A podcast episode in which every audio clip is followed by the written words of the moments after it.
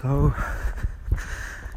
as well as having uh, North Node Taurus, also got Venus there, and Chiron and Lilith, I think, and then in Scorpio in the sixth, I've got Pluto and Saturn.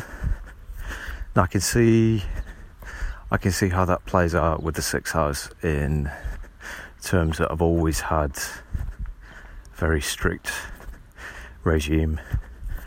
Um, I think probably since I was 18. Very strict fitness routine, very strict sort of morning and evening routine.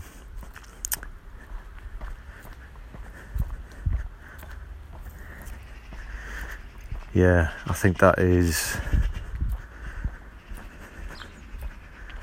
very I mean it's like a normal part of my life but to look at it it is sort of aligned with that type of energy. And then um, Pluto.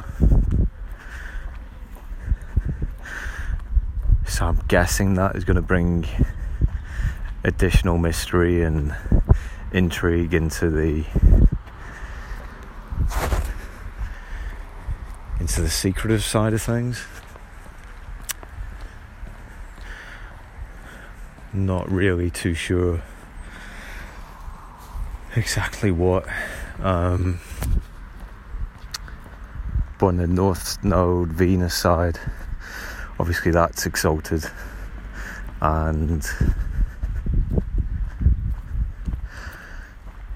I think in terms of the material material things and the beauty aspects. I think aesthetically, I find things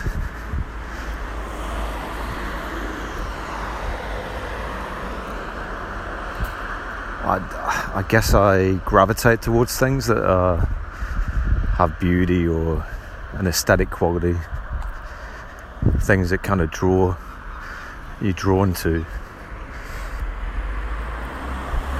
Um, and then also with Venus and Taurus is the financial aspects. So I've never really needed to